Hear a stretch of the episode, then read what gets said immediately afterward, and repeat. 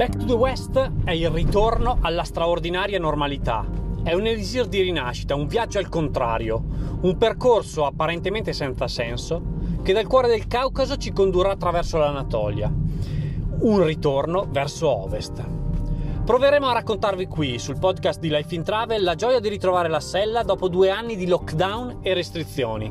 Sarà un'avventura invernale. Il clima deciderà la strada per noi e noi vi condurremo attraverso le nostre emozioni.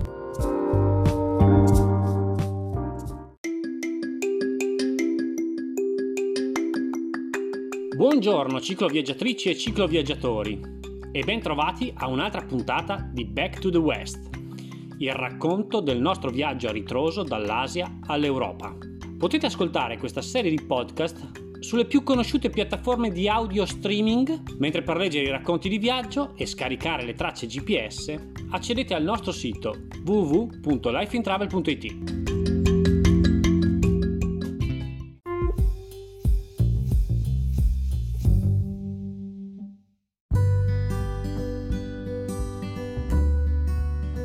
Il bivacco tra le querce spoglie è uno tra i più tiepidi dell'intero viaggio.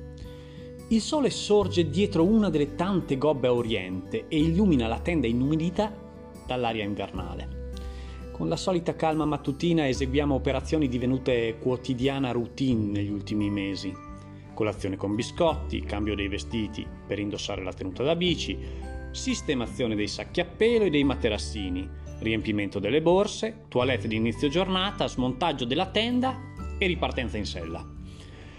Tutta l'operazione richiede circa un'ora, un'ora e mezza se includiamo anche il tempo necessario a trovare la forza di uscire dal tepore del sacco a pelo dopo il suono della sveglia. La giornata è splendida.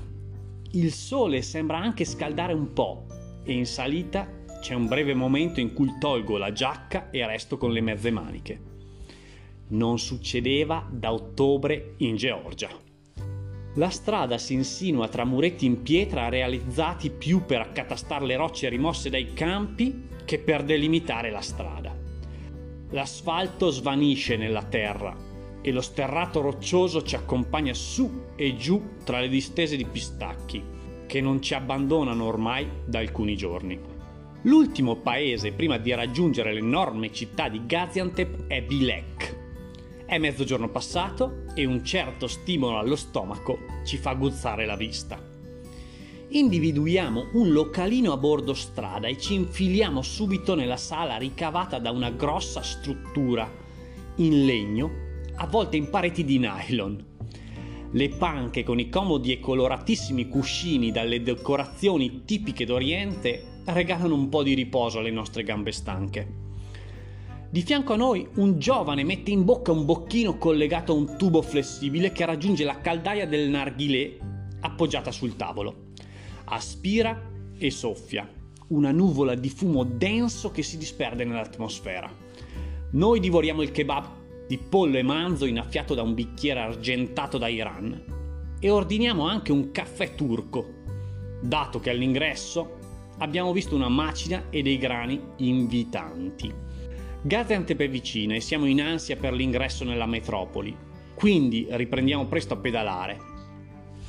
Tutto sommato però l'accesso al centro della città, a parte un paio di chilometri in tangenziale, non è così male e facciamo in tempo a passare sotto il castello prima di raggiungere la nostra dimora che ci proteggerà dalle piogge previste per i prossimi quattro giorni. Kadaif, Kunefe, Katmer.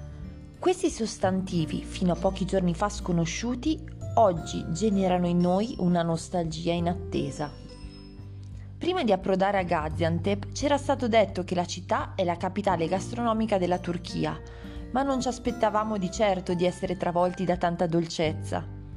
Sì, perché nei cinque giorni di sosta, oltre ad aver passeggiato tra i vicoli del quartiere arabo ai piedi del castello, aver vagato con occhi strabuzzanti tra i mille negoziati di spezie e artigianato in rame e argento, e aver visitato il museo di Zeugma con i suoi meravigliosi mosaici, il cui simbolo sono gli occhi della ragazza gitana, ci siamo concessi vizi e stravizi a tavola, provando soprattutto i dolci locali, quasi tutti a base di pistacchio. La baklava è il piatto forte. e in centro le baklavalari, in italiano si tradurrebbe baclaveria, spopolano. Ma se i piccoli pasticcini di sfoglia, sciroppo di zucchero e pistacchio sono presenti un po' ovunque in Turchia, più difficile è trovare fuori dai confini di questa città gli altri ottimi dolciumi, realizzati con il frutto verde che in Italia ha reso famosa Bronte. Abbiamo attraversato per giorni infinite distese di piantagioni con gli alberi di pistacchio ancora spogli e ora capiamo dove finiscano tutti quei frutti. Il nostro piatto preferito è risultato essere il katmer, probabilmente solo per il fatto che di fronte al nostro alloggio si trovasse una katmerci. Le mani abili di Mehmet che lanciavano in aria la pasta ci hanno attratto all'interno. La crema e i pistacchi nel fagotto cotto al momento hanno fatto il resto, creando in noi una dipendenza in pochi giorni. Per fortuna dei nostri denti e sfortuna dei nostri dentisti, oggi abbiamo abbandonato quel luogo di perdizione. Ci eravamo immaginati l'uscita da questa città di 2 milioni di persone molto più traumatica. Invece abbiamo fatto in tempo a fermarci a un panificio e ricevere dal vicino macellaio una manciata di ossa per Nala, prima di tuffarci su una bella sterrata che ci ha condotto verso le campagne di nord-ovest. La notizia del giorno è proprio questa. La nostra direzione è cambiata bruscamente, riprendendo la via dell'entroterra. Mentre decine di rapaci volteggiano sulle nostre teste, pensiamo alla scelta fatta. Niente Mediterraneo, ancora montagne e Anatolia, clima rigido, inverno vero. Sarà stata una decisione sciagurata o le meraviglie della Cappadocia sapranno ripagarci delle gelide notti in tenda? La strada ci dirà se ne sarà valsa la pena. Per ora ci addormentiamo raggomitolati nel nostro sacco a pelo a una cinquantina di chilometri da Gaziantep, consapevoli che questa sarà una delle ultime notti in cui il gelo non calerà repentinamente al calar del sole. Una giornata che potrebbe essere annoverata tra le poche da dimenticare in questo viaggio, se non fosse per i soliti innumerevoli incontri. La strada è brutta in gran parte pedaliamo su un'autostrada che unisce Gaziantep a Kayseri, ma partiamo dall'inizio. Il risveglio gelido ci ha portato in pochi chilometri a Narli, cittadina poco significativa, immersa tra campi infiniti coltivati a cipolle. Pedalando, l'odore pungente ci solletica già il naso, nonostante le piantine messe a dimora siano poco più alte di una spanna. Iniziamo la nostra ricerca di un locale dove fare colazione e non facciamo in tempo a fermarci per dare un'occhiata intorno che veniamo invitati nell'ufficio di uno studio immobiliare per bere un chai davanti a una stufa calda. Mezz'ora e tre bicchieri di tè dopo, salutiamo i due dipendenti con cui abbiamo conversato un po' in inglese, un po' in italiano, un po' in turco e perché no, anche un po' in tedesco. Facciamo altri 200 metri e decidiamo di fermarci a fare la spesa. Ancora una volta appoggiamo le bici a un albero e siamo subito circondati da alcuni curiosi. Tra di loro passa anche un signore con uno scatolone in mano. Lo apre e ci porge due lamacciun a testa. Increduli, ringraziamo mentre lui distribuisce altre pizze turche a tutti i presenti. Ci spiegheranno poi che è una tradizione locale. L'uomo aveva perso la mamma e a 40 giorni dalla morte portava la maciuna a tutti in paese perché lei venisse ricordata.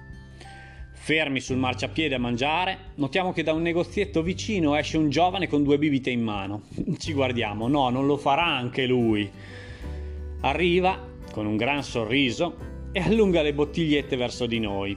Per l'ennesima volta in questo viaggio restiamo senza parole e alla fine lasciamo Narli senza aver fatto nulla di ciò che avremmo voluto, ma riscaldati e con la pancia piena. La città di Karaman Marash è un enorme agglomerato che si arrampica sulle pendici della collina al nostro fianco. La strada a scorrimento veloce per fortuna passa nella vallata e noi continuiamo a seguirla, restando al sicuro grazie all'ampia corsia d'emergenza. Questa metropoli di oltre un milione d'abitanti è conosciuta per il Dondurma, gelato. Nonostante il clima non sia proprio adatto, decidiamo comunque di provarlo, insieme a qualche baklava. Qui l'unico gusto è il fior di latte e devo dire che non è minimamente paragonabile alle delizie cremose variegate che si trovano da noi. anche se ben si sposa con il pistacchio e la sfoglia dei dolci turchi. Su una breve rampa ci affiancano due giovani in sella delle bici che più o meno avranno l'età dei loro genitori. Uno dei due parla un buon inglese e ci spiega che è uno studente e sta facendo una gita visto che oggi non c'è scuola. Si propone di accompagnarci verso l'uscita dalla città, rigorosamente sulla tangenziale. Hashim e il suo amico Abdullah sono siriani, fuggiti in Turchia come altri 3 milioni e 600 mila rifugiati. Parla arabo, un ottimo inglese e turco, essendo qui da 10 anni. Ci racconta di volersi laureare e poi viaggiare, ha una gran voglia di chiacchierare e praticare il suo inglese e noi lo lasciamo fare, anche se per farlo ci affianca rischiando la vita ogni qualvolta passi un tir. Il suo entusiasmo ci risolleva il morale, un po' basso visto il pessimo itinerario odierno. Ai margini della città ci salutiamo e lasciamo i due ragazzi proseguire nella loro escursione. Un ultimo sforzo e quando i raggi del sole ormai basso si infrangono sulle cime degli alberi, ci fermiamo in un piccolo paesello, rifugiandoci al caldo nella piccola sala di un ristorantino. Vuoto a quest'ora. Anche qui ci rifocilliamo con due lamacciune a testa, innaffiati con del limone, conditi con menta, prezzemole e cipolle. Una caraffa di Airan ci aiuta a far scendere nello stomaco il pasto caldo. Mentre cerchiamo di tranquillizzare il proprietario, seriamente preoccupato per noi e per il nostro itinerario, che prevede di inoltrarsi in Anatolia, dalla porta spunta niente meno che il dentista di Gaziantep, sì, perché è vero, si è fatta sistemare una caria in città e il giovane medico si era mostrato molto appassionato di bici a aria aperta. Anche in questo weekend sta andando a campeggiare e ciaspolare sulla strada verso le montagne ha intravisto le nostre bici e ha voluto fermarsi per salutare. È l'ultimo pazzesco incontro di questa strampalata giornata a due facce.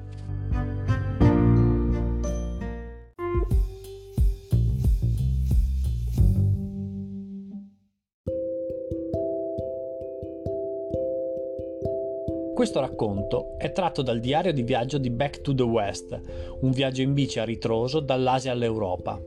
Per accedere a tanti altri contenuti esclusivi dedicati ai cicloviaggiatori puoi abbonarti alla Lead Family su www.lifeintravel.it slash abbonati dove potrai accedere al sito senza pubblicità, ai contenuti esclusivi della sezione Birra e Fame, scaricare PDF gratuiti, ricevere la rivista impronte e i gadget personalizzati.